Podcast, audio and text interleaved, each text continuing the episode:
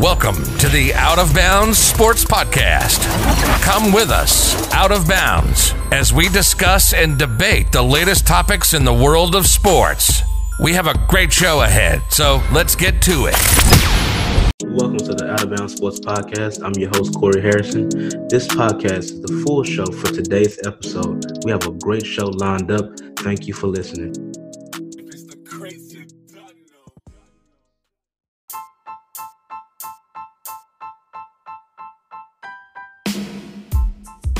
Thank you for tuning into the Out of Bounds Sports Podcast, the sports podcast where we dive into current and up to date sports topics. I'm your host, Corey Harrison. On my show, you will hear from everyday podcasters like myself sharing their personal feelings about sports news and updates. There won't be any experts, just honest opinions and debates. Today's show, we have a veteran author, a well renowned veteran sports reporter who has covered the NBA and NHL. His name is Cecil Harris. We have a packed show, so let's get right into it. The champ is here! The champ is here! The champ is here! The champ is here! Hello and welcome to the Out of Bounds Sports Podcast. I'm your host, Corey Harrison. Today I'm joined with a special guest with me today, Mr. Cecil Harris. Cecil is the author of four books, Charging the Net, Call the Yankees My Daddy, Breaking the Ice, and also Different Strokes, Serena Venus, and the Unfinished Black Tennis Revolution. He has also written on sports for the New York Times, New York Daily News, the New York Post, uh, Newsday, the Raleigh News and Observer, the Indianapolis Star, and the Associate Press. He's also a graduate of summa, summa cum laude from Fordham University and also a freelance sports writer. Again, Cecil, welcome to Out of Bounds. How are you, sir? I'm fine, Corey. How are you? I'm doing great. Great. So, Cecil, um, you are quite the accomplished writer. I actually want to get into some of your background, um, but first, I want to also, um, you know, kind of talk about um, what got you into writing books. Um, I want to know a little bit about that, and also what you're like what, what you're currently working on now. Okay. Um, I grew up in Brooklyn, New York, and there are multiple teams in all the major sports in New York. So I grew up really immersed in sports. You know, baseball in the summer, football in the fall, basketball, hockey in the winter into the spring. And I played a lot of sports, but didn't play any sport very well and knew that I would never become a professional athlete. So the next best thing to me was to get into sports reporting. And when it came time for me to choose a college, I did my homework and found out that Fordham University in New York City has turned out a lot of uh, sports journalists, writers, and broadcasters. I can mention a couple that um, the audience would know. Mike Breen, who does the play-by-play for the NBA on ESPN, ABC, uh, he's a Fordham graduate. Uh, Vin Scully, who was the voice of the Los Angeles Dodgers for more than 50 years, he's a Fordham graduate. So I chose to go there. And when I came out of Fordham, well, while I was still there, I got an internship at Gannett Newspapers in New York. And they assigned me one day a week to go to New York Giants training camp to give the beat writer a day off and to go to New York Jets training camp one day to give the beat writer a day off. And they liked my stories. So when the internship was over and I was ready to go back to Fordham for my senior year, they offered me a part-time job. And they said, um, there could be a full-time job waiting for you, you know, after you graduate. So I went into my senior year at Fordham and I already had a job and I already knew I wanted to be in sports journalism. So I was covering a variety of things for them. And you know, being in New York City, there's the US Open tennis. That's how I really got into tennis, really watching the US Open every year. Um, track and field, baseball, football, basketball, hockey, soccer, all kinds of things. And I eventually became the beat writer for the New York Yankees, first black person to become full-time beat writer for the New York Yankees. That's from spring training in February all the way through. And when I got on the beat, they started winning again, going to the playoffs. So October baseball, you know, was exciting. And I was there covering the Yankees, for example, in 1996 when they won their first World Series in 18 years, the 96 Yankees. And they, that started a dynasty. They won four World Series in five years. So I really enjoyed covering baseball. But over the years, I've wanted to cover a variety of different sports. I mean, I had a chance to cover the Olympics, the 1996 Olympics in Atlanta, which was exciting because uh, they assigned me to boxing, and I got to interview very briefly the man whose image is on your shirt, Muhammad Ali, because the boxing was at Georgia Tech, and um, no American had won a, a, gold medal until the final day of boxing when a, a fighter from Philadelphia named David Reid was in against a Cuban who was favored to win. And they have only three rounds in, in, in amateur boxing then, three three minute rounds. And Reid was behind on points. He needed a knockout to win. It was like a Hollywood scenario. He needed to knock out the Cuban who was favored to win. And David Reid knocked him out. And the place went crazy. And Muhammad Ali had a ringside seat. And I ran over from my seat in the press table. I said, Mr. Ali, what do you think of David Reid? And Ali said, He's a bad boy. And then I wrote that down. And uh, Ali's handlers basically took him away because I wasn't supposed to go into that section. But I just wanted to get a quote from Ali about right. what just happened. You know, it was just dramatic. And he gave me that quote. I put it in my story. It was a well-received story, and you know, it's a thrill for me to this day to say, well, I got to ask Muhammad Ali one question. He gave me a great quote. I put it in my story. I also met George Foreman, Evander Holyfield, and um, George Foreman during those Olympics. So I mean, I've had a lot of um, opportunities to, to interview um, some greats, and I guess we could talk about it later. I've you know been able to um, interview Michael Jordan as well, so um, I've really enjoyed doing that. And you know, Serena Williams and Venus Williams, two of the all-time greats in tennis. I, I built my book Different Strokes around them and their success. So I've really been um, blessed to interview some of the greats in, in sports history. So, um, if you had to, to choose between an actual sport, which sport do you um, admire the most? Which one did you you know gives you the most um, out of your your your writings, as far as like sports wise? Which sport do you gravitate to the most? What's your strongest um, sport that you like to write about the most? The sport I grew up watching the most was baseball and rooting for the Yankees. But over the years, I've come to really enjoy interviewing tennis players. I really enjoy that. I found tennis first on TV and then at the US Open. And I enjoy like the, the individual competition, the battle on, on the court, one on one or two on two if it's a doubles match. But I can tell you, I enjoy most sports. I mean, I used to cover the NBA. I used to cover the Indiana Pacers for the Indianapolis Star. I enjoyed that. I used to cover hockey, one of the few black uh, writers who covered hockey full time. I covered the Carolina Hurricanes for the NHL, and that was fun.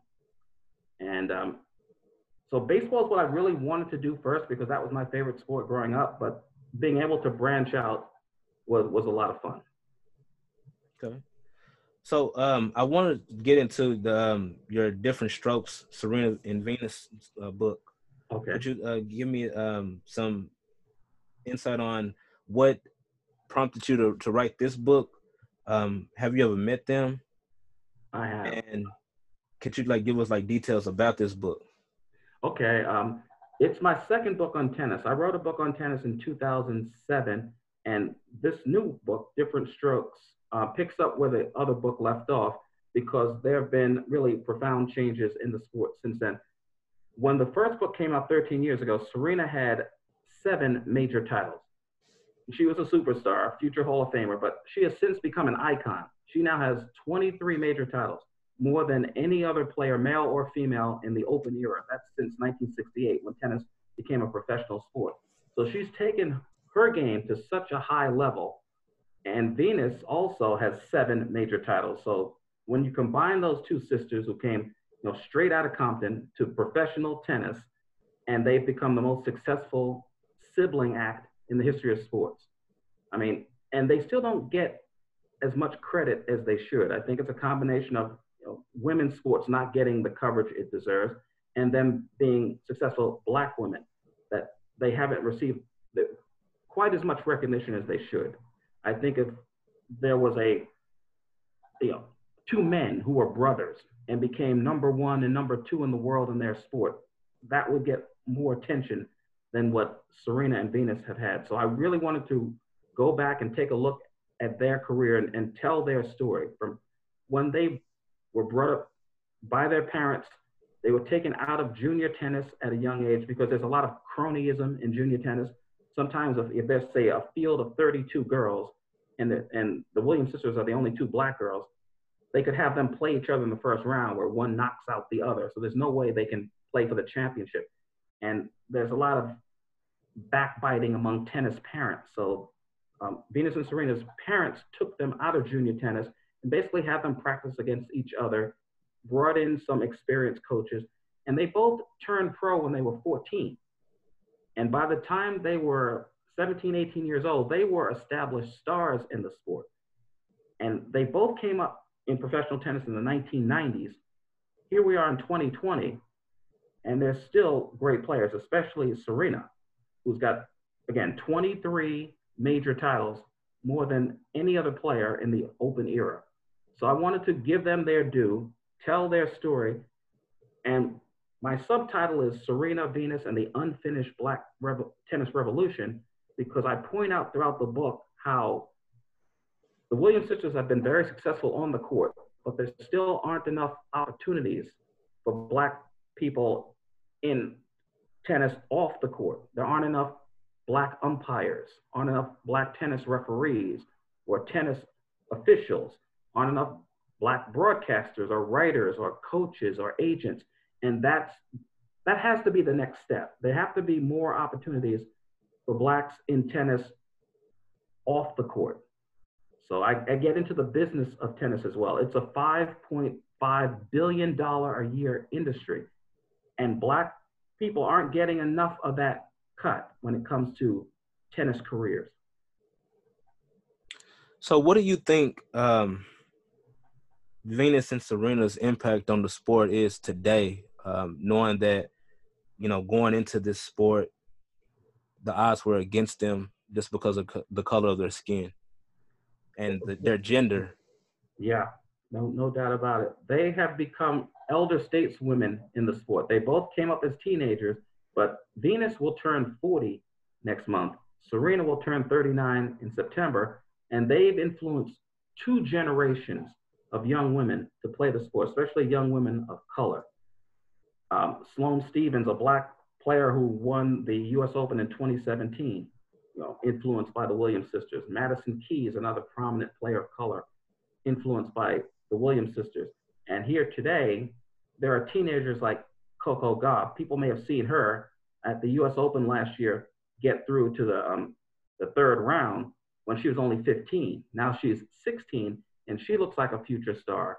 And these young women of color wouldn't be playing the sport if it weren't for the example set by Venus and Serena. So they've revolutionized their sport because they brought more speed, more power, more athleticism, harder hitting to women's tennis. They've made it a more exciting game to watch.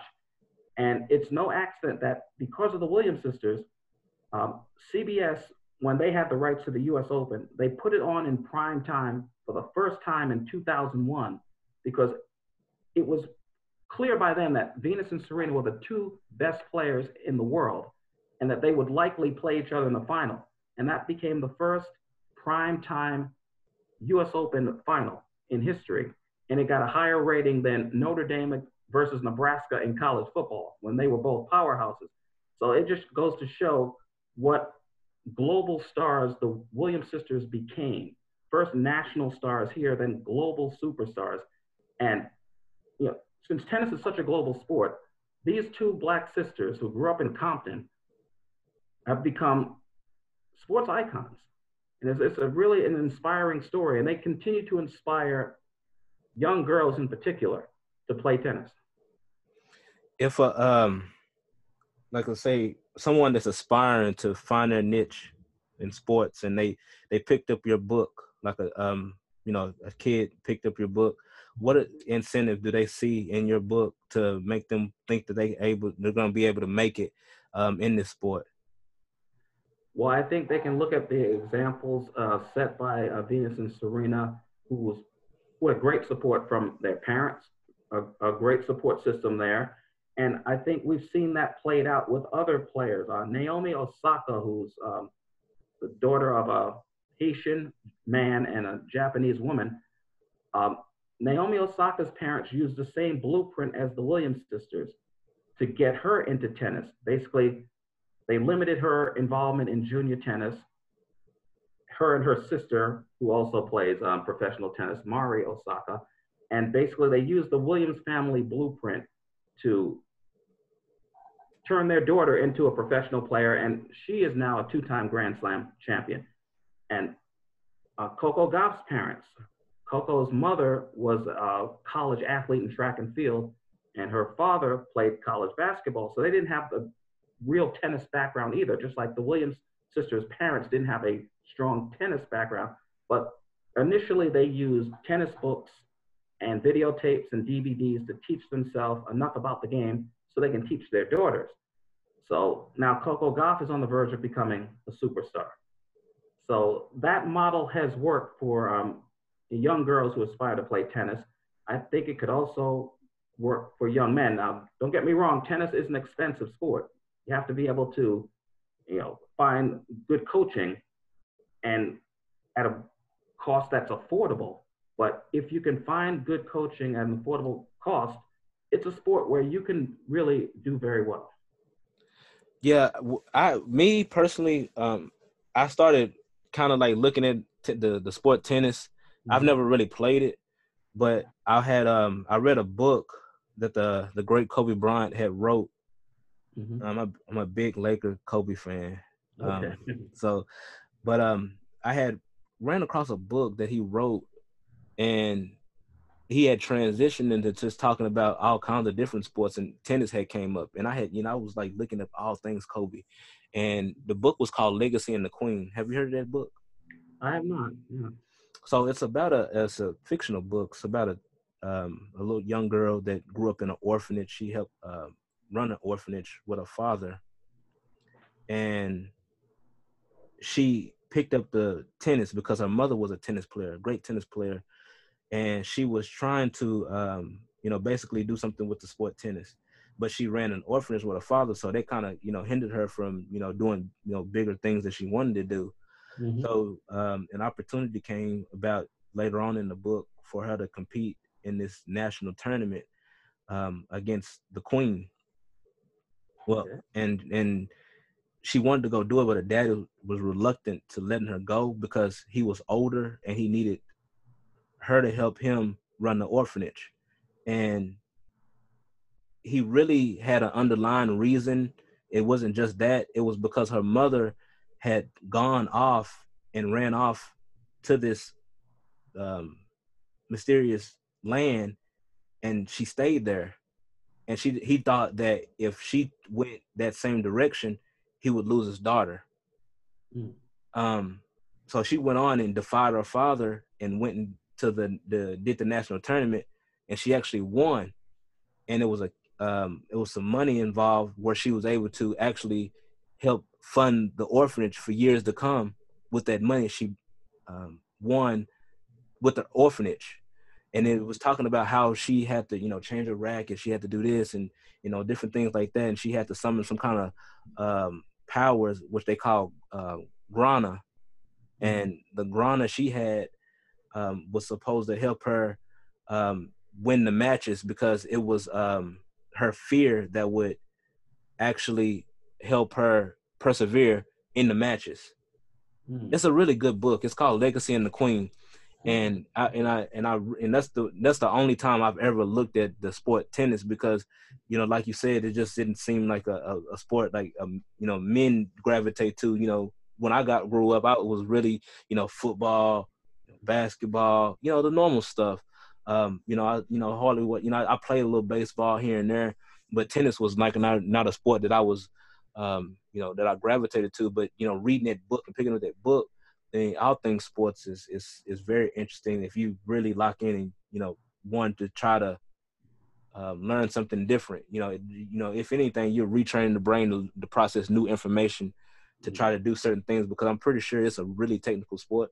Really, um, have to really it's a really thinking sport because you had that you know small fuzzy ball and you have to be able to, you know, hit the ball and you know try to you know get points from the other player. So it's a lot of things that um, if you're trying to learn something different for anything, it, it's, it's you know processing the brain is actually processing something new and new information to be able to learn something different than just normal stuff that you you know normally gravitated to. Yeah, I think of tennis as an athletic form of chess. You really have to think about your moves, what shot to play, when to play it. And that's why I really enjoy watching the Williams sisters. They've brought a lot more excitement to the sport. Uh, it's a thinking person's sport. And it, it's interesting you mentioned Kobe Bryant because he was at the US Open uh, last year watching a couple of matches in Serena Williams's box. So that, that was really an interesting combination. And uh, Naomi Osaka, who I mentioned earlier, she had a chance to sit next to Kobe at one of the Laker games uh, last season, and she has tweeted about that. So he was definitely in, into tennis. Right. That's and that's what that book you can just tell that he, because he wrote the book, and it was narrated by Phylicia Rashad. Okay. And it's so, and I, I like to listen to the narration because it has like a lot of dramatization in it it's uh-huh. it's really like a like a teen book kind of, but it it looks like it's a little advanced. Uh-huh. Um, just kind of like the verbiage that we're using in there, but it's a really really good book. Like he was writing children's book. Like I don't want to get too far into that because I still get kind of okay. emotional when it comes to um, you know talking about Kobe. Uh, but I do want to um, transition to uh, another topic.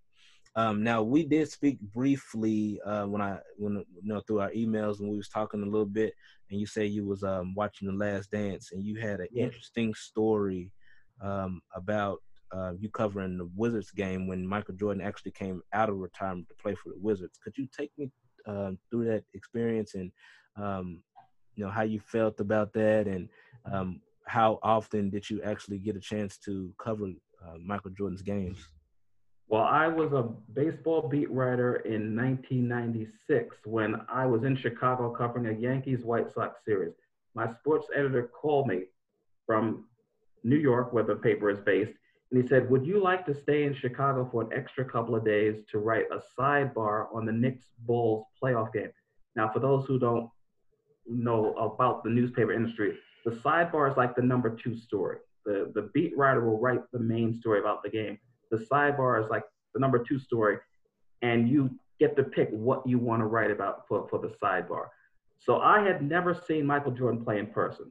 I grew up a Knicks fan, but I couldn't hate Michael Jordan he was just so great. I loved watching him play. And it would have been, this would have been the first time I could watch Michael Jordan from a courtside seat at an NBA game. And it was a playoff game against the Knicks. So I told my sports editor, I want to stay here in Chicago two more days and watch Jordan and write the sidebar. So that was in 1996. Jordan killed the Knicks that night. The Bulls won. They went on to win the series. And that was the first time I saw him play in person. And it was even more exciting to be in um, the old Chicago Stadium. They now play across the street at the United Center, but it was a Chicago Stadium at the time. And just to watch Jordan doing his thing was so exciting. And I thought that that would be the only time I got to see Jordan in person because I was primarily covering baseball at the time. Years later, I went to Indianapolis to cover the Indiana Pacers, 2001 and 2002. Jordan, you remember, came out of retirement in 2000 to become the president of basketball operations for the Washington Wizards. They didn't have a great year, and I'm sure he figured, well, if I play, they'll do even better. So he came out of retirement at the age of 38 for the 2001 2002 season. And the first time they played in Indiana was on Thanksgiving night 2001. Huge sellout crowd. And they loved the Pacers in Indiana, but everyone was excited to see Jordan. He got a bigger ovation than everybody, but he was 38 years old. He wasn't Jordan in his prime. At 38, he was primarily a jump shooter. When his jump shot was on, he could still get 20 to 25 a night. But that night, his jump shot was off. He shot two for 10 and finished with six points. And that was the first time in his legendary career that he failed to score in double figures. And that was the second time I was at courtside to watch him. So I saw Jordan at his best in 96, and then Jordan at the end of his career in 2001. And that's an awesome experience to have. Um, so looking at those those two games, and from from a writer's perspective, seeing him in his best, and then seeing him in in that Washington Wizards uniform, do you think that Jordan should have made that leap to come out of retirement so late and so much time off in his career? Do you think that hurt him any way to come out of retirement and you know register that um, six points that game and you know have that on his resume? You know, I, I worried about it at the time, Corey. I thought it would hurt his legacy a bit because he clearly wasn't the player he used to be. But I think most people have forgotten that he played for the Washington Wizards. and I know that the ESPN um, program, the, the Last Dance, has uh, four more episodes to go. Right. I don't believe they're going to mention the Washington Wizards years at all. I think they're going to end it with Jordan winning his sixth championship, their second three-peat in 1998. I think that's how they're going to end it. And I think that's how they should end it with Jordan at the top. Because not only was Jordan not the player he used to be with Washington, you may remember he got fired from the position of president. Right after. Right after that, because he was responsible for drafting a player named Kwame Brown. Kwame Brown, yep. With the I number remember. one pick, a high school player out of Georgia, who I interviewed, very nice guy, interviewed his mother, great family, but Kwame Brown just didn't make it. And once I saw him in the NBA, he was he's seven feet tall, but shied away from contact, was not physical, didn't play like a big man. And that was the player Michael Jordan picked with the number one pick. And it really set the Wizards franchise back. So, the, on and off the court, Jordan's association with the Washington Wizards didn't help his legacy. And it's probably a good thing for him that most people have forgotten those years. They just kind of put them out of, out of their mind. When they think of Jordan, they think of his success at North Carolina in college, and they definitely think of his legendary career with the Chicago Bulls. Correct.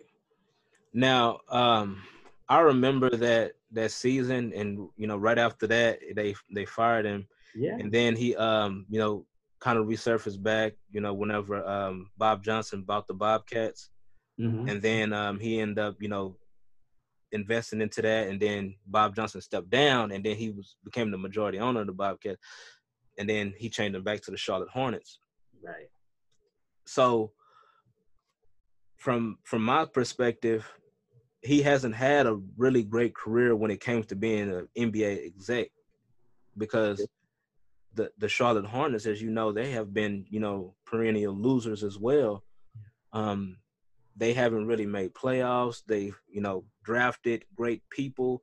They they've um, had uh, people to come in that was good, like Kemba Walker. Right. I, I, was a big Kemba Walker fan. That was the only guy that that they had that was like actually really you know, decent. That's right. And everybody else has been, you know, pretty much pedestrian. And so, how do you feel about Michael Jordan, the exec, versus Michael Jordan, the player? Michael Jordan, the executive, has not been successful. You're right. Uh, it would be a mistake to try to argue, oh, it's because of this, because of that. It's Michael Jordan. He didn't make good draft picks with the Washington Wizards. That's why he got fired. Now he's running the Charlotte Hornets. He's owning it and they're not a good franchise. And Charles Barkley, who does his commentary now on TNT, he went off on Jordan fairly recently saying that Jordan hires too many yes men, too many people who are kind of intimidated by him, not the kind of people who will say, boss, you're wrong about this. And Barkley has argued that Jordan doesn't hire good people to advise him on players to get, coaches to hire. And there may, may be a lot of truth to that because the results haven't been there. If you look at, say, what Jerry West, who's the logo of the NBA, all right, a great player for the Lakers, but also a very success, successful executive with the Lakers for all those years, and then an advisor with the Golden State Warriors. There have been great players who have become great executives Uh, Michael Jordan, phenomenal player, but unsuccessful with the Wizards and, and the Hornets. You know, it just it just has to be said. And Barkley may be right. He may need to, as owner, hire a really competent, um, strong general manager who can build a team and just kind of stay out of the way and let him do it the way Jerry West was allowed to build the Lakers. Right. From for me, the the way I look at it, and just thinking about Michael Jordan and his personality, his competitive nature, and things like that, do you really think that Jordan would actually hire somebody that would actually challenge his authority? Because he's he's too much of a competitor. He's really strong minded, and it's almost a demise of why he's not, you know, successful as an exec. Mm-hmm. Because if he had, you know, people are intimidated by that, and you know he has these yes men. These are these are people. Their pockets are aligned with what they do for him, Yeah. and so if they felt that they that he's making the wrong decision, he's they're not gonna you know challenge him and say that because they might be in fear for losing their career. You know, you think about some of the things that you know a lot of people that may have been impacted by you know crossing Jordan the wrong way. He he has enemies in the NBA and not in the NBA. You know, they probably last thirty years. Like the Isiah Thomas situation, I was looking at that. Like he doesn't talk to Isiah Thomas at all, and it's been you know all these years later. Yeah. Um, you know, you think about Craig Hodges. He lost his career because he challenged Jordan. Mhm. Um, so how do you feel about that? Well, you make excellent points, and I should remind uh, your listeners. I know you know this that when Jordan came back with the Washington Wizards and played that game against the Indiana Pacers and scored only six points, and I was covering the Pacers, the head coach of the Pacers at the time was Isiah Thomas, and all my years there, my two years there, I tried to get Isiah to open up for me, to kind of tell me what went down with Jordan. Do you believe, as most people do, that Isiah, you were not on the dream team in 1992 because Jordan didn't want you on the team. And Isiah would refuse to go there, wouldn't talk about it. I don't know if it's gonna. They they briefly mentioned the dream team, but you know you don't hear Isiah saying, "I believe I was left off the team because Jordan didn't want me." That's what is widely believed, but you don't hear I, Isiah say it.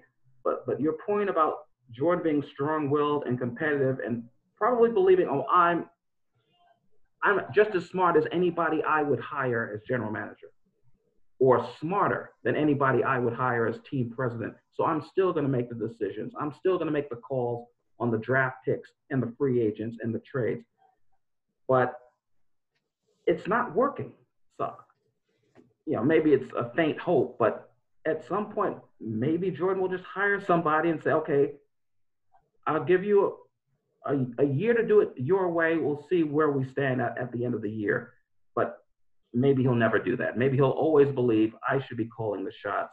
And that may be the thing that prevents him from ever being a successful basketball executive and owner.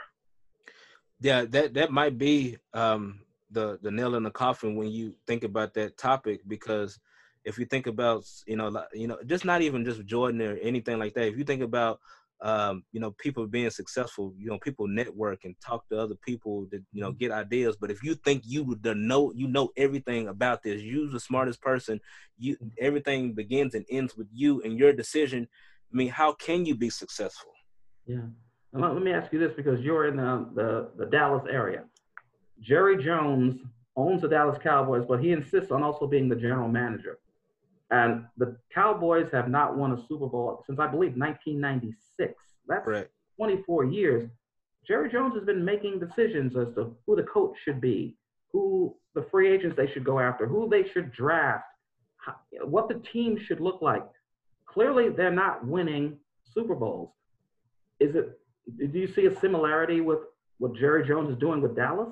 I do, but if you think about it, you you know you're you you smart man. Jerry is a businessman 1st Mhm. and foremost. So those years of him winning Super Bowls, his focus was, was different. Mm-hmm. The, the Dallas Cowboys are the most profitable organization in North American sports. Period. Mm-hmm. Like if you think about it, like they're the, they're the most marketable team ever. Large in part, large part because of that fabulous stadium he has built, Correct. Where they have So- major events of all kinds in that in that. All kinds. So his focus is not particularly winning football. They can lose all the football games. He's still, you know, profiting from the Dallas Cowboy. Just you know that star. Uh-huh. So um, I, I do see the similarities, but his focus is a lot different. You know, Jordan probably do want to win basketball games, but Jerry so not so much. I don't because you think like you think look, look at some of the things. Why is the the the Dak Prescott deal has not gotten done? If he's your guy, this is your guy. This is who you you drafted, Mhm. and you saying all these great things in the media about him, but we're not seeing that when you when, when we talk about you know paying this man. Yeah. We we want to you know you know you if you love me, you know show me, and the way you show somebody you love them is with you know the money. That's and right. and I like how Dak is handling it. I do. I at first I didn't. I felt like man, like Dak is really you know a you know kind of a mediocre quarterback to me. He's not you know a, superstar. He's getting there, but he's not there yet. Yeah. But he hasn't allowed Jerry to you know basically try to you know muscle him t- to sign his contract or get too close to Jerry Jones. He's basically letting the agent you know talk for him, Yeah. but I think the agents maybe may be in over his head because they wouldn't dra- you know got a guy uh, from Cincinnati to ramp these talks up because now people are talking about that he might be you know transitioning to Andy Dalton if they Yeah. can't get Dak to go ahead and sign. Yeah, I was looking at that too. Dalton out of TCU was already already lives in the Dallas area, Right, and right. you know he used to take the Bengals to the playoffs. They would then lose, but at least Dalton has taken teams to the playoffs, so that could be leverage used against Dak at some point. I think Dak has, you know, maybe when they did that, has lost almost all his leverage. I, Mm. I, I do believe that because um, Andy has been an established quarterback for nine seasons. He's been to the playoffs. He knows um, how to win football games. And you have, you know, Dak here, which he's not. He doesn't have that that on his resume. You know, winning multiple um, playoff games. He got that. He has playoff games, but you know, with Andy Dalton, I feel like they have that security blanket if these talks go south. I, I do believe that. I, I think you're you're reading it well. I agree with that. Yeah, yeah. So back to um I know we kind of bouncing around a little bit, but I want to go back to um Isiah Thomas. Okay. Now I, I did um I saw another um interview he had with I believe Stephen A. Smith um on his show and I think they talked a little bit about the Jordan situation and you are absolutely right. He still to this day really won't say out and say Jordan is the reason why I didn't make that dream team. Yeah. And in so many words, Jordan wouldn't um, agree to it either. He wouldn't, you know, basically come out and say that I'm the reason that Isiah wasn't. He said it was other people Yeah. that, you know, didn't want to play with Isiah or this and this and that. From your perspective, you know, you've covered, you know, the game. Yeah. You know about, you know, a certain distinct about the situation. What do you think? Jordan had the biggest voice. He had the he had the influence of everyone on that team.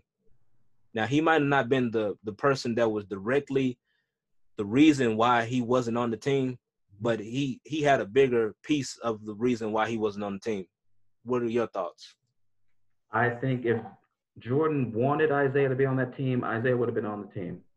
I look at to this day the group shot of the dream team in 1992, and I always say, what is Christian Laettner doing in that picture? He was the only one they took from college and put on that team, and he basically didn't play until they had already blown the other country out. And they had 30 Right. points ahead, 35 points ahead. Okay, Laettner, go out there. That was, I believe, that was Isiah Thomas's spot. And in my years as a beat writer with the Pacers and seeing Isiah every day, and Isiah would say, "Don't go there." He would just smile and kind of smile as you know, "Don't go there." I'm not gonna gonna get into that, but I really believe that Isiah Thomas would have been on that team, and it would have been all NBA stars, not 11 NBA stars and a college player. And it, I believe it was because Jordan didn't want Isiah on the team, and it goes back to the Pistons walking off the court and not shaking hands with the Bulls, even though when the Pistons beat the Bulls, Jordan and his teammates shook the Pistons' hands. Yeah, it was poor sportsmanship, but I think if Jordan were willing to overlook that and say, hey, Isiah is one of the best players in the NBA. We've got all these other NBA superstars on this team. Isiah should be here. Then Isiah would have been there. I, I do agree with you on that because even in the uh, Last Dance documentary, um, he basically said that I, you know, he, he had Magic Johnson as you know the you know the best point guard, but then he said Isiah was right behind him, mm-hmm. and if you look at Isiah's resume, he fit the criteria to be on the team. Definitely. If you think about you know his accomplishments, you know, a champion, he's won MVPs, All Star. Yep, that's right. The second point guard on that team, as you remember, was John Stockton. Now, John Stockton, Hall of Fame career, fine passer, but Isiah goes ahead of John Stockton. So of course, without a doubt, without a doubt. You know, uh, Isiah would have been on that team, and, and Stockton would have been the guy who basically didn't play un, un, unless it was a until it was a blowout. Let me put it that way. Right. And you know, Laettner's on the team. Just you know, USA Basketball spun it. Oh, we want to um, basically honor Laettner's great career at Duke. Laettner didn't belong on that team, and even Laettner knows he didn't belong on that team. But it was, let's say, political. Okay, Jordan doesn't want Isiah. so let's spin it in a more positive way and say we're giving a college star a chance to be on this all-time great team. But that really should have been Isiah Thomas' spot. And I got to know Isiah well when I was covering the team. I really felt bad for him because if you remember, Isiah did qualify for the 1980 U.S. Olympic team, but President Jimmy Carter boycotted those Olympics because they were in Moscow. So Isiah should have been on the 1980 team. We didn't send a team to Moscow. 12 years later, Isiah should have been on the dream team. And I believe if Jordan, it said, I, I have no problem with Isiah on the team. I won't talk to him. I don't want to be photographed with him, but I don't have any problem with him on the team. If he had said that, then Isiah would have been on the team. I, I so so we basically on the same wavelength with this. I mean, now I wasn't, you know, then '92, I wasn't, you know, old enough to remember, but you know, just listening to, you know, certain things and um, watching The Last Dance, mm-hmm. Jordan could have easily said that he wanted Isiah on the team, and he would have been on the team. Now, if he didn't, if he didn't say anything or didn't, you know, buckle down on it, he didn't want to want him on the team.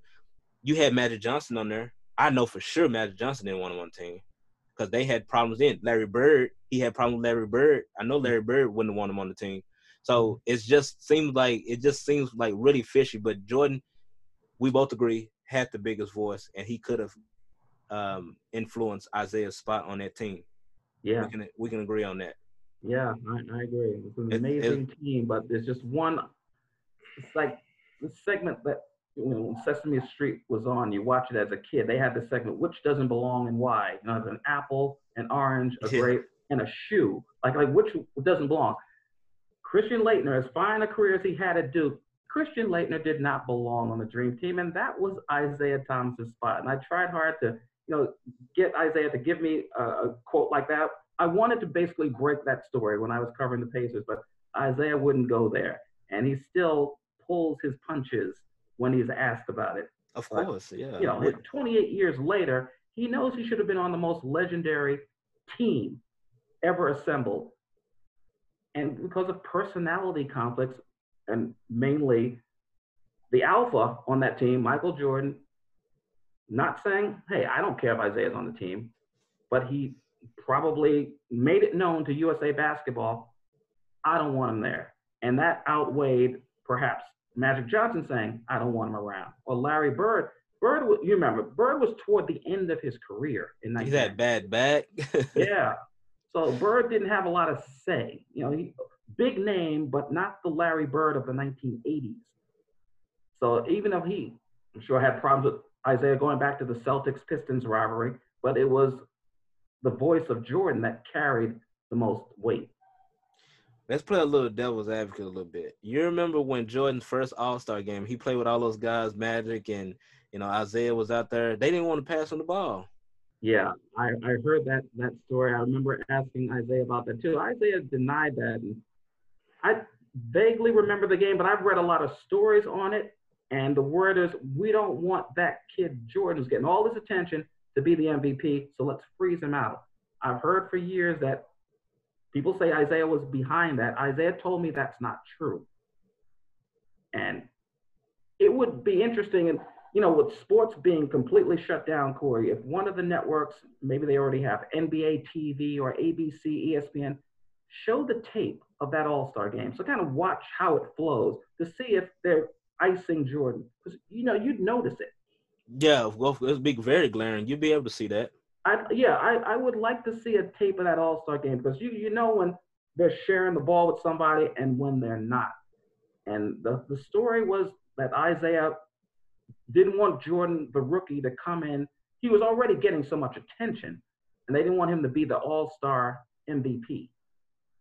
Yeah, if you think about, um, you know, kind of look at the um, the points, I think he only had like twelve points Hmm. in that in the first All Star game. He didn't really have a lot of points, and you just think about him signing that big, massive Nike deal, and we and you know just to, I, I- I do want to get into that, but um, just all the the different um the press he was getting, you know the the adulation he was getting as a rookie Right. they didn't want to, you know, they they didn't open up, you know, open up to him like that because when he came in, he had he he admired them. He wasn't like he was, you know, the Jordan we see now.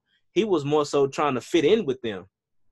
Yeah, yeah. And it's to- interesting when you talked about that. The early Chicago Bulls, like uh, like the cocaine use and all that. He didn't speak out about that because you don't speak out about that at the time. You don't rat on your teammates. You don't snitch. But yeah, he's just trying to fit in as a rookie with the Bulls. He saw things that he clearly did not like about how they were carrying on, but he didn't speak up about it. And you're right. He wanted to be accepted by Isiah, Bird, Magic, all the all stars of, of that era. And they just froze him out. Yeah, So and so I guess and, and so it's not a stretch for us to say that he left Isiah off that dream team. It's not. It's not. 28 years later. And it's And they- interesting. How do you yeah. feel about uh, the, the Pistons not shaking hands with the Bulls? And you know how they set it up on the last dance? They showed when the Pistons beat the Bulls in that game seven when Scottie Pippen basically took himself out of the game and said he had a headache and you know the Pistons won game seven. And you see Jordan shaking hands with Isiah and Laimbeer and Dumars and all the, the Pistons players. But then when the tables are turned and the Bulls are sweeping the Pistons, that the Pistons just walk off the court, no eye contact, no acknowledgement. If that had not happened, I have to believe Isiah would have been on the dream team. Of course, I think Horace Grant had the world famous quote in that in that uh, Last Dance doc when he when he called them some straight up bees. I mean, like if you think about it, like that's that's the manly thing to do. Like Yeah. all sports, when if, you have a loser, whatever you, if you look at even little league, they line up and they shake hands. That's right. They get in a line, they single file out, and they shake hands. Good game, good game, good game. And then you, before the game is even over, you're hightailing it to the locker room. Don't make any eye contact. Mm. Like, and and Jordan, even, even, even, in- even um during the um the time when he had lost, they did a, they had a microphone in his face, and he was doing a um interview about losing. That's right. Yeah. I was like, wow. And they couldn't even give you know them the satisfaction to even say, you know, great game. Um, nothing. They didn't say anything. They didn't shake hands. They didn't, you know, even make eye contact. I mean, like, and Isiah, you know, said that he wasn't, you know, that wasn't, you know, the intent. But you're the leader. You're the point guard. Yeah, he was the leader. He could have set the tone and said, "We're going to shake hands. We're going to show class. They beat us just like we beat them. You don't have to like them. You can still hate them, but you shake hands, you congratulate them, then you leave the court. And I think if it had been handled that way, Isiah would have been on the greatest team ever assembled instead of the guy who was left off the greatest team. Right, correct. Now, over the years, for me, I- had, like I said, I, I gravitated towards Kobe Bryant. You know, I liked how he played. I like his his game. Um, but when I was younger, I would, you know, watch Jordan games. But as I grew older, I kind of start, you know, not really liking some of the things I would see and hear about, you know, Michael Jordan and I'm gonna go to a certain place, and and I I just want to see what your thought process is with it because you know I'm just looking at you know your book and you was you know talking about um, the impact on you know Serena and Venus on um, you know blacks breaking into tennis and their impact of being women and things like that. So I want to take you to um, another part in the documentary, and this is another reason why I feel the way I feel about Michael Jordan when it comes to social issues, when it comes to our people. Mm-hmm. Now, there was a thing. It was a 1990 U.S. Senate race in North, you know, in North Carolina between the incumbent Republican Jesse Helms and his Democratic challenger Harvey Gantt in the documentary. And Jordan did not, which he didn't have to endorse um, Harvey Gantt. How did you feel about that? Because I'm pretty sure you probably remember when it happened, right? I do remember. I do. So remember. how did so how did you feel about that? How did you feel about you know you know rehashing that in the Last Dance documentary? I'm glad they brought it up because I'm sure a lot of people didn't know that about Jordan. Yeah, it happened 30 years ago, but it's relevant. I mean, we didn't have any black senators at the time. And Harvey Gantt had a really good chance. He was the mayor of Charlotte, very popular. He had a chance to unseat a stone cold racist, Jesse Helms, in 1990. But because Jordan chose not to endorse him, and I wish Jordan would have tested the theory. Instead, he says, um, you know, Republicans buy sneakers too. So whether he was joking or not, it sends a message that it's more important to him to be liked by white consumers who buy shoes than it is to endorse a black candidate for the Senate. There's no guarantee that white people would have turned against him if he had endorsed him. I mean, I remember in 2008, people were shocked when Oprah Winfrey endorsed Barack Obama for president. People said, oh, Oprah, you're going to lose your popularity. She didn't. She just came out and said, I, you know, Barack Obama is someone who, I, who should be president of the United States. That's something that America needs. A first black president, a young man who is, you know, energetic, has bright ideas, can take the country in a direction that I think is best for all of us. I'm going to endorse him. Oprah stepped out of her comfort zone and for the first time ever endorsed someone for president and happened to be the first major party black candidate. It did not hurt her at all. Not at all.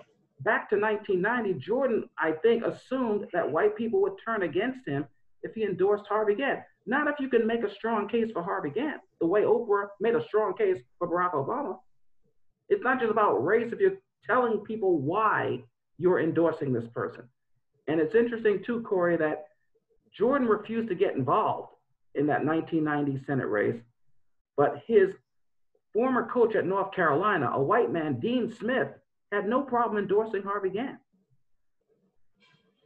So overall, how do you feel about Michael Jordan not endorsing Harvey Gantt? As a I wish, I do you- do you separate? Do it. Still loved watching him as a player, but I was disappointed in him in him 30 years ago when he refused to get involved.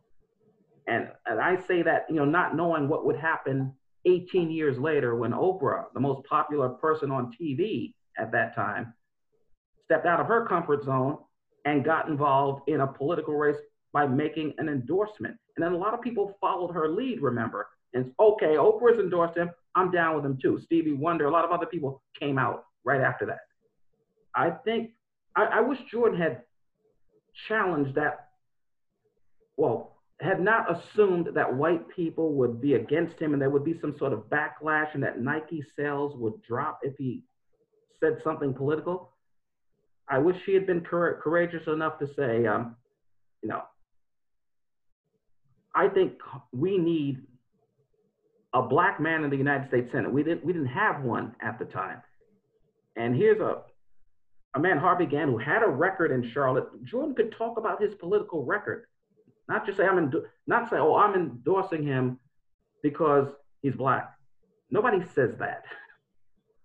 You know, no, when you're endorsing somebody, nobody says that. You look at their record and you talk about what you think this person would do in a higher office, and that's why you're endorsing him. It, it was disappointing that that Jordan did that because I, I think um, I, I think of that and I think of how you know Tiger Woods is not political and how other athletes have chosen to be apolitical probably following Jordan's lead when one of these athletes needs to stand up the way Muhammad Ali used to stand up. Didn't hurt him. I mean, they took boxing away from him for three and a half years, but he was always popular and beloved all over the world. When I was at the 1996 Olympics, I mean, white people, men, women, and children, just crying, just Muhammad Ali just walked by them and waved at them, smiled at them. Nobody held Nobody held it against Ali that he refused to fight in the Vietnam War because he had nothing against the Viet Cong. He took a stand, a principled political stand. And while boxing was taken away from him for three and a half years, his popularity only increased. He only he became more beloved around the world. And I wish 30 years ago Jordan had said, well, I'm going to endorse this man based on what I think of Harvey Gantt's political positions and how I think he would be right for North Carolina. And if people don't like it, they don't like it. But Jordan might have won even more fans if he had endorsed Harvey Gantt. Right. For for me, Cecil, I, it was hard for me to be able to separate that because not even just that situation – it was another it was other situation that I I had followed too, you know, just growing up and you know seeing certain things. I had even stopped buying Jordan shoes after mm. I you know found out some some things that I did find out. Um, there was a you know thing going on when I was growing up where people were killing each other over his shoes, and he mm. never said a word about it. Yeah, I remember that period very well when people were getting killed for their their Air Jordans. They would come out with a new style every year, and you know, kids line up around the block. It still happens. I mean, it still happens. Recently, when going against all the social distancing that we're told to do now, stand at least six feet away from each other. They showed scenes of kids that couldn't wait for the new Air Jordans to come out. They're just in a crush, like you know, violating all social distancing rules. So it, it, they're still phenomenally popular, but it would have been important for him to say, now these are just shoes. You know, don't, you shouldn't want anything that much to kill somebody for it. And yeah, it's, un, it's, it's really unfortunate that he didn't make public comments about that and still hasn't because, you know, you still hear the odd story every now and then about someone there was a story of a, a girl in Brooklyn, New York, who was beaten up by a group of kids, and they took her Air Jordans off her feet. So these things, unfortunately, still happen. And it's it's really sad that we haven't evolved as a people, and you know, in this country, you know, we're already at a disadvantage, mm-hmm. and you know, we're killing each other over shoes, and the the powers to be are looking at us and you know saying that we don't have to do anything. They're just killing killing each other. You know, we don't have to do anything. We're you know watching these um, blacks kill each other, and they're basically helping our our our agenda anyway. Mm. That, that, that's pretty much how I look at it and, and, mm-hmm. and see it. You know, we I would like to um, see. I would like to have seen Jordan um, take a more active approach when it came to being, you know, an activist or you know just because of his platform, and yeah, I think it damages his legacy a bit to me. Mm-hmm. I understand. I understand. Yeah, I, I, again, I think Tiger Woods followed in his footsteps when he was uh, came on the golf scene in the late 90s and apolitical, but even more so now we find out that he's friends with Donald Trump and plays golf with him. And that's pretty much why Trump gave Tiger Woods the Presidential Medal of Freedom. And Serena Williams, who has done more in tennis than Tiger Woods has done in golf, she has not received any presidential honor because Trump knows that Serena Williams doesn't, respect him. He, Trump, takes care of his friends. Tiger Woods is a golfing buddy of Trump. So Woods gets the highest civilian honor, but Serena Williams, who I can definitely argue convincingly, is more deserving of the highest civilian honor because of her accomplishments in tennis. And she has built schools for Black girls and boys in Africa. She has a venture capitalist firm that specifically targets women and men of color because it's harder for women and men of color to get small business loans from banks. So her company, I write about it in the book, Serena Ventures, provides startup capital for women and men of color to start their own businesses. These are things that she's doing. There's nothing like that on Tiger Woods' resume. Not at all. He didn't. He doesn't even identify himself as being black. That's right. that's right. Do you remember that? That's Cablinasian. He made up that word. yeah. Like, what in the world is that? It's it's really disheartening to see. You know, when one one of us make it and and then we forget where we come from. Yeah. So I I don't get I didn't get into this in the book, but if there's a change in administration on election day and let's say Biden comes in who already says he's gonna have a woman vice president, and it could well be a black woman, Kamala Harris, who came out of Howard University. She's now in the United States Senate from California. Maybe then Serena and Venus, maybe they get presidential medals of freedom like all they've accomplished and all they've done on and off the court. it'd be interesting to see how that shapes up and how this virus, you know, impacts things like that. Um, how do you think about that? Like, the, you know, we're coming up on election, so how do you think that the, the, this virus will impact that this presidential election coming up? I hope that voting by mail becomes a viable option for people because you know what happened a few weeks ago in a special election in Wisconsin? The Republicans controlled the state legislature. They basically said you have to come out and vote or it doesn't count. So people basically putting their lives at risk were waiting in line for hours to vote in that special election in Wisconsin. It turns out the Democrat won against the Republican. They probably thought they could suppress the vote and have the Republican win, and Trump was endorsing the Republican, but enough people still came out to vote for the Democrat. But should you have to risk your life to vote? No. So I'm hoping that by November, on election day, that voting by mail is an option. But if it's not, a lot of people are going to come out, put their lives at risk because they're going to want to make a statement. And I think they'll want to say that country needs to go in a different direction. Right. I, I, definitely agree with you on that. You know, uh, I think they should have some kind of measure just so that people are able to um, cast their vote. That's their, you know, their right to to be able to do so.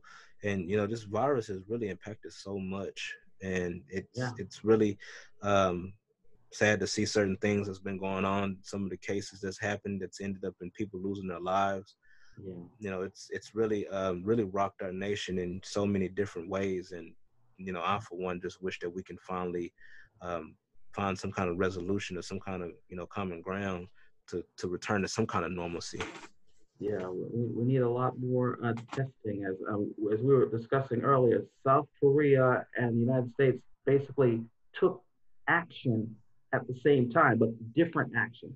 In South Korea, widespread testing and contact tracing. Oh, you have coronavirus.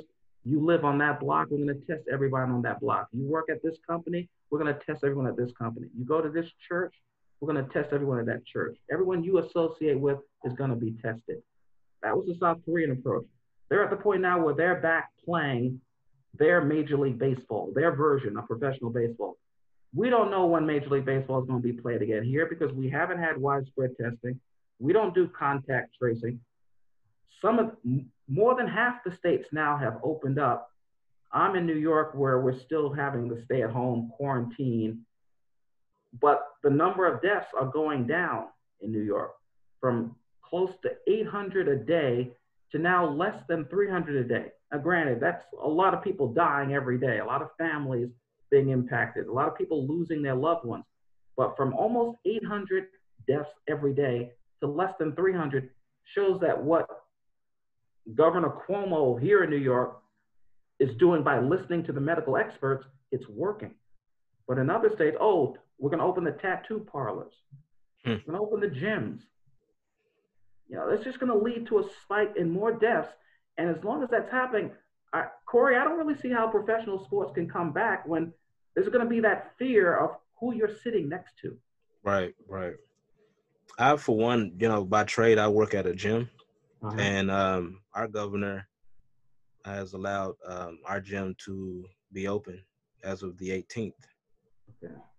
We're going to be opening back up uh, under a um, some really, really strict restrictions. Um, we're only allowed to have uh, 25% occupancy. Um, social distancing is going to be um, the theme, and I am, uh, um, you know, afraid to to go back. You know, this is um that that's what I do primarily. Okay. Um, I did pick up, you know, a you know a hobby, you know, doing podcasts and you know interviewing some really really great people because I you know I I've always wanted to um to you know to start it, but I never had the chance to because I actually managed the gym Okay. and Alright. so a lot of my time and um, decision making would go into you know the gym. I was you know all about that, but then I had this time to be able to you know brainstorm some ideas and think of what I want to do with the the podcast. And you know I, I'm on I'm on like almost 20 episodes now, Oh, great, great. so I've been trying to do um, do that Mhm. and you know met a lot of great people, um, including yourself. Oh, thank Um, you. I, and I do appreciate you that you um you know took the time to to come on the show. Um, I do want to take a quick break because um, we do have a segment in the show where I uh, introduce these um, you know ten uh, unscripted questions um, Okay. from this this thing called Pod Decks. Um, it's the interview deck version of the Pod Decks. Um, we've asked ten random questions, and then you give your best answer based on what was asked. So I'm gonna take a quick break, and then we'll discuss it, and then we'll end the show on that note. Oh, sounds good. All right. Okay, and we're back. So um, now we're gonna go into our uh, Pod Decks phase of our interview, and we're gonna ask Cecil ten random questions from the deck. You ready, Cecil? I'm ready. All right. First question. What will people look back at us 50 years from now and be shocked and appalled by? They will be shocked and appalled that America elected Donald Trump president of the United States. That's a good one. That's a good one. I think I actually uh, um, agree with you on that. I do. I wasn't expecting that, but I agree. All right. Next question. What would be your best day ever? So if you had a perfect day, like you woke up mm-hmm. and you know, then you end the day, what would you say would be the best day ever? wow. Well, they gave out the Pulitzer prizes just the other day. I would, my day would begin with a phone call that my book Different Strokes won the Pulitzer Prize for nonfiction, and I proposed to my girlfriend, and she said yes.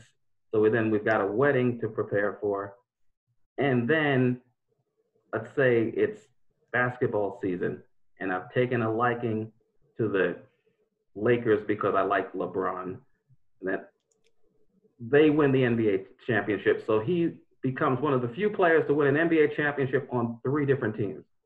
See, so I know I liked you. I'm a huge Laker fan. I knew it was something about you. You're a smart man. We definitely got to get you back on this show. I like that. I would like that. What do you consider the most overrated virtue? hmm. I'm going to say being rich because people assume that if you're rich, you're smarter than others. But I have to come back to Trump. His daddy gave him money. He would run casinos and fail, get more money. He would make business deals that failed, get more money. Like things like Trump University, Trump Steaks, Trump Vodka, Trump Mortgage, Trump Casinos, all failures. But he kept getting money from daddy. Yet his selling point in 2016 is I'm a billionaire. I know how to make trade deals. I know how to create jobs. It was all a con job. And I think a lot of people were seduced by that because he's rich.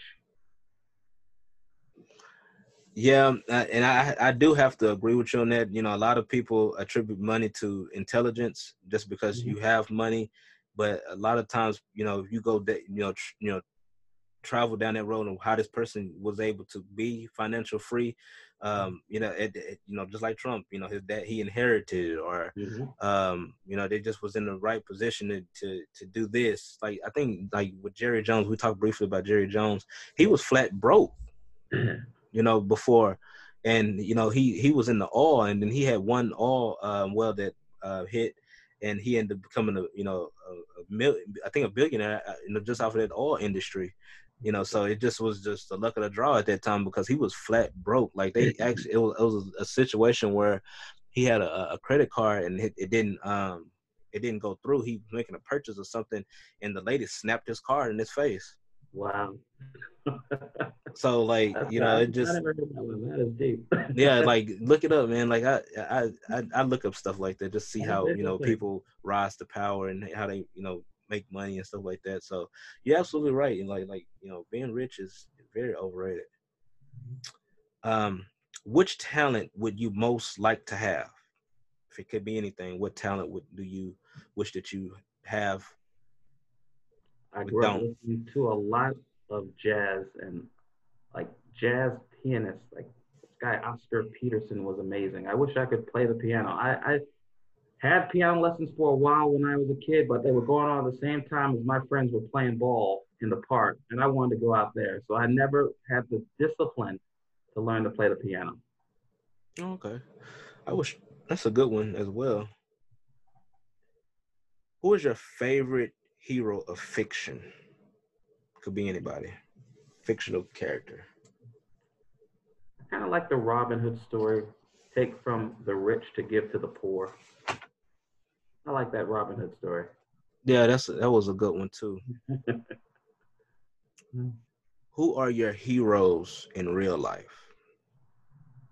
Muhammad Ali was was one, and um, the more I learned about Malcolm X growing up, you know, he died before you know my time, but the more I read about him, he became a hero of mine. And I like the Spike Lee's movie where Denzel Washington played Malcolm X and Angela Bassett played Dr. Betty Shabazz, like that. Of people who are still with us, uh, Barack Obama became a hero of mine. I, I did some volunteer work for his campaign in 2008. He came to speak at St. Peter's College in Jersey City, and I just went to hear him in the in the basketball gym. It was packed, and I was so impressed that I signed up to do volunteer work, basically phone calls and canvassing, knocking on doors. And when he was elected president, election night 2008 was one of the happiest days of my life. Wow, you you uh, have a lot of um, different stories and backgrounds. I mean, I, I, I'm really glad that um I was able to connect with you. yeah, I'm glad you did though. It's a lot of interesting stories. Thank you. Who'd play you in a movie? That's interesting. Um, oh goodness, someone told me I looked like um, I can't. You have to be a real football fanatic to remember this guy. The New York Jets used to have a running back named Bruce Harper. Wasn't a star, but he, you know, played, and um, I guess it was maybe 20, 25 years ago. People said I looked like him, but he's not a star, so I wouldn't want him maybe because I'm not tall. I'm taller than Kevin Hart, but he's a star. Kevin maybe Hart. Kevin Kevin Hart. Are you funny? I don't know. he, he'd make me sound funnier than I am. which band or artist, dead or alive, would play at your funeral? Mm, interesting. Like Bob Marley, reggae man. Get up, stand up, stand up for your rights. I actually like that song. stand up. Yeah. Don't give up the fight. I, I don't know a lot of reggae artists, but I grew up listening to a lot of Bob Marley. That's a good one. Like I like that song. That's a good song. Now I already know the answer to this question. This question right. I've now now see so these questions are completely random. I just I have this deck of cards right here. I picked Okay. 10 cards out of this deck of cards right here. Okay. And these are random questions. So but I already know your answer to this question. What book belongs on everyone's sh- bookshelf? Different strokes, Serena Venus, and the unfinished Black Tennis Revolution. I knew it. I knew that was coming. oh man, that's um, what's left on your bucket list? interesting. Oh, I I used to have going to the Super Bowl, but that's not such a big deal for me anymore. You know, um, I'd like to interview LeBron James. Oh wow, okay. Yeah. I, I, it, he's interesting.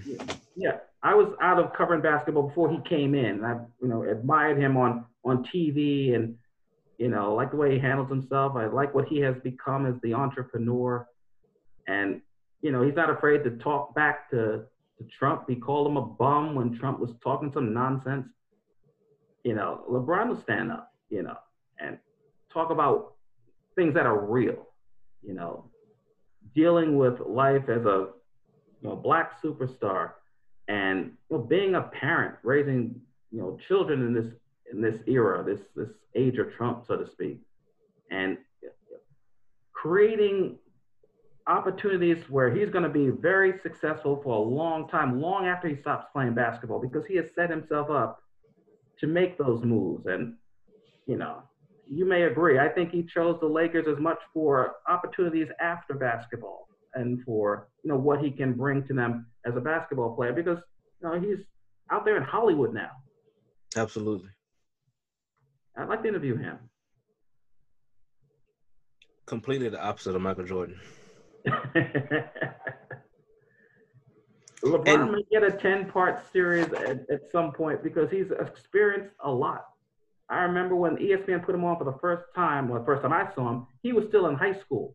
And everyone said, oh, he's going to be the number one pick in the NBA draft. He went to Notre Dame High School in Akron, and they put him on. And I watched that game. I said, wow, he's a, he's a high school player. That was like uh 2001, 2002. They he was on ESPN two. Um, I would watch those games too. I was in high school still myself. Um, I believe he was a, um, I think his, he was a high school senior at the time Yeah, yeah. when I was uh, you know watching his games, and it was kind of crazy because he was the first and only high school player they would like televise on ESPN two. Like his games, his Yeah. actual high school games was crazy. That's right. That's right. They started doing it later with people like Zion, but I, I agree with you. LeBron was the first one I remember, first high school player I remember them putting him on ESPN. That was that was crazy. Yeah. Yeah. so Cecil, that's our show um, for today. I I want to um, have the audience have the opportunity to know how they can get your book. Now, I did like I told you before we had got on the the show. Um, did you know do did some research and I was looking up you know the book and things like that. But you you know mentioned some other avenues where we can actually find the book at. Um, could you share that? And also how we can actually follow your um, your upcoming works and things like that. Do you have like a website or anything like that? Um, Yeah, I do. I have a website, uh, cecilharrisbooks.com. It's not set up yet to order the books off the website, but there are places people can go. Um, Amazon.com, they sell anything, but two places I recommend is um, bookshop.org. It's a consortium of small bookstore owners who are really hurting in this, you know, during this coronavirus pandemic you know, bookstores all over the country have closed, but they've organized so you can order the book online. They fill the order immediately, ship it out to you, and they offer a, a discount on the price. Bookshop.org, and also the publisher of the book is University of Nebraska Press. That's unl.edu, and then there's a link to the on to the bookstore, the, and they sell the book at a, a discount as well. Hmm. And I, I really appreciate you taking out the time to to come on my show. Like I told you, um, you know, in my correspondence, you know, I'm just now getting this thing off the ground, and you know, just you know, finally getting some um, some guests on and meeting new people, and you know, um, going over their backgrounds has been very rewarding for me.